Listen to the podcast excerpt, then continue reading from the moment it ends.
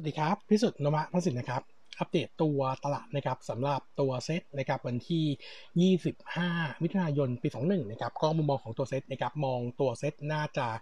เห็นการฟื้นตัวนะครับต้องบอกว่าปัจจัยภายใน2เรื่องดูดีขึ้นนะครับเรื่องแรกเลยก็คือการชุมนุมของกลุ่มชุมนุมต่างๆเมื่อวานนี้ทั้ง5จุดนะครับต้องบอกว่าคนมาไม่มากเหมือนกับที่แกนนำมองไว้นะครับก็เลยทำให้หลายจุดเดิมเนี่ยที่คาดว่าจะยึดเยื้อปักหลักชุมนุมนะครับสุดท้ายก็แยกย้ายกลับบ้านแล้วก็นัดชุมนุมใหม่วันเสาร์นะครับส่วนเรื่องที่2ก็คือร่างแก้ไขรัฐธรรมนูญ13ร่างนะครับต้องบอกว่าเมื่อวานนี้เนี่ยในระหว่างวันตอนที่เซตเทรดอยู่เนี่ยเข้าใจว่าร่างแรกของพลังประชารัฐเนี่ยโหวตนะครับแล้วสวตีตกนะครับเนื่องจากว่าตัวก่อนหน้านี้เนี่ยตลาดมองว่าจริงๆร่างที่น่าจะผ่านมากที่สุดก็คือร่างของพลังประชารัฐนะครับสุดท้ายแล้วก็ตกไปนะครับเลยทำให้ตลาดคงจะคอนเซิร์นว่าตกลงเนี่ยจะเป็นยังไงบ้างนะครับแล้วจะมีคนผ่านไหมปรากฏว่าเมื่อวานนี้ใน13ร่างมีร่างเดียวที่ผ่านก็คือร่างที่13ของพรรคประชาธิปัตย์นะครับว่าด้วยเรื่องของการใช้บัตรเลือกตั้ง2ใบนะครับงั้นเซนติเมนต์เนี่ยมันก็คงไม่แย่ขนาดที่ว่าไม่มีร่างใดผ่านเลยนะครับก็เดี๋ยวคงต้องจับตามองต่อไปแต่ว่าสถานการณ์โดยรวมก็ถือว่าเพชเชอร์น้อยลงนะครับส่วนอันที่2นะครับภาพต่างประเทศนะครับเมื่อคืนนี้ตลาดหุ้นดาวโจนส์ขึ้นมาค่อนข้างแรงนะครับน่าจะมาจากทั้งเรื่องของตัวทำเนียบขาวกับคอนเกรสซึ่งบรรลุข้อตกลงเม็ดเงินในการกระตุ้นโครงการพื้นฐานนะครับวงเงิน 5.79 แสนล้านเหรียญนะครับแล้วก็แบงก์ใหญ่23แห่งเนี่ยผ่านสเตทเทสนะครับก็เลยทำให้ตัวตลาดฟื้นตัวดีรวมถึงในส่วนของตัวภาพเอเชียเช้าวันนี้นะครับงั้นตัวเซตเนี่ยดูรวมแล้วคิดว่าน่าเห็นการฟื้นตัวอีกเรื่องหนึ่งก็คือตัวของจำนวนผู้ติดเชื้อใหม่รายวันนี้นะครับก็ดรอปลงต่ำกว่า 4,000 แล้วนะครับมาอยู่ที่ 3,644 รายนะครับก็วันนี้ก็เลยคิดว่าเซตคงฟื้นตัววิวเทคนิคอลนิดนึงนะครับตัวเซตเมื่อวานนี้แย่สุดนะครับตอนที่ลงมาแตะโลที่1569เนี่ยไปทดสอบตัวของเส้นค่าเฉลี่ย75วันพอดีเลยแล้วก็ดิดตัวขึ้นนะครับผมก็เลยคิดว่าตัวเซตตอนนี้เนี่ยมันมีเลเซอร์แพทเทิร์นในตัวคันดิสติกของตัวเซตเองแล้วนะครับครั้งนี้ไม่เหมือนกับเมื่อ3วันก่อนที่ผมคอไว้ว่าตัวเซตเนี่ยมีคันดิสในคันดิสติกของแท่งเทียงรายวันเนี่ยมีเลเซอร์แพทเทิร์นแต่ตอนนั้นเนี่ยอินดิเคเตอร์เนี่ยไม่มีสัญญาณเลยต้องรอ2วันปรากฏว่าไม่มีนะครับเซตก็ปรับตัวลงมาครั้งนี้เนี่ยมีลักษณะคล้ายๆกันแต่ข้อดีก็คืออินดิเคเตอร์อย่างน้อย1ตัวก็คือตัวของโซลคัสติกเนี่ยตอนนี้กำลังจะเข้าสู่ภาวะโอเวอร์โซลนะครับพอโอเวอร์โซลปุ๊บเนี่ยคิดว่าไม่เกิน2วันนะครับถ้าเซตฟื้นตัวขึ้นมาต่อเนื่องนะครับน่าจะเห็นบ่ายสัญญาณเกิดขึ้นนะครับงั้นตัวของตลาดเนี่ยผมก็เลยเดาว่าตัวเซตที่1569เนี่ยน่าจะบอททอมแล้วนะครับแล้วก็น่าจะค่อยๆฟื้นตัวยกเว้นอย่างเดียวนะครับถ้ามีเรื่องของการประกาศล็อกดาวน์หรือว่าภาพยังคุมเครืออยู่เนี่ยอาจจะทำให้ตลาดช่วงสั้นเนี่ยมีแรงขายเยอะหน่อยนะครับถ้าผู้ติดเชื้อยังทรงตัวแถว 3,000 ปลายๆถึง 4,000 ต้นๆนะครับงั้นโดยรวมผมมองเป็นโพสิทีฟนะครับในมีเดียมทูลองเทอมนะครับก็ยังคงแนะนำสะสมในส่วนของตัวหุ้นนะครับ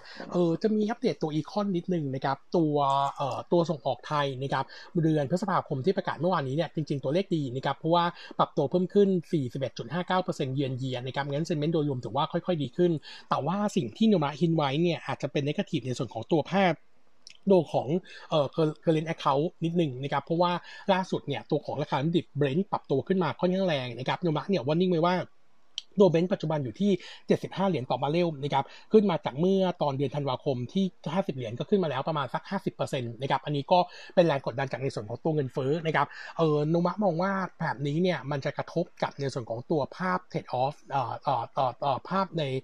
negative term นะครับสำหรับในส่วนของตัว current account นะครับโดยเฉพาะในส่วนของตัวอาเซียนนะครับคนที่ sensitive ที่สุด2ประเทศก็คือตัวไทยแลนด์กับตัวของฟิลิปปินส์นะครับน่าจะกดดันให้ current account เนี่ยลงไปติดลบนะครับประเทศไทยเนี่ยต้องบอกว่าเดิมเนี่ยใน forecast ของนะปีนี้เนี่ยน้ำมันดิบ forecast ไว้คือ58เหรียญต่อบาร์เรลนะครับถ้าน้ำมันดิบยืนที่75เหรียญจากนี้จนถึงสิ้นปีนะครับค่าเฉลี่ยของปีนี้จะอยู่ที่70เหรียญต่อบาร์เรลนะครับงั้นจะทำให้ current account จากเดิมบวก 0.1 เป็นลบ 0.6% ของ GDP อันนี้ก็จะก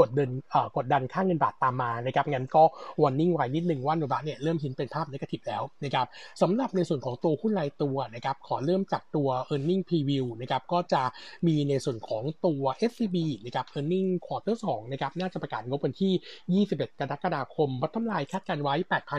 8,660 ล้านบาทนะครับโต 4% Year-on-Year แล้วก็ดรอปลง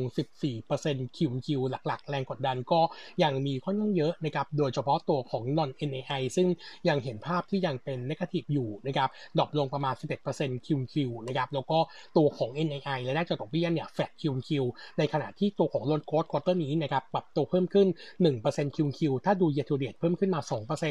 นะครับอันนี้ก็เป็นผลมาจากตัวสินเชื่อรายใหญ่นะครับแล้วก็ตัวของ Housing Loan นะครับที่โตได้ดีส่วน NPL Ratio นะครับทรงตัวแฟลต QoQ ที่ 4.6% งั้นโนมะก็ยังคงแนะนำTrading Buy ในกาแฟไพที่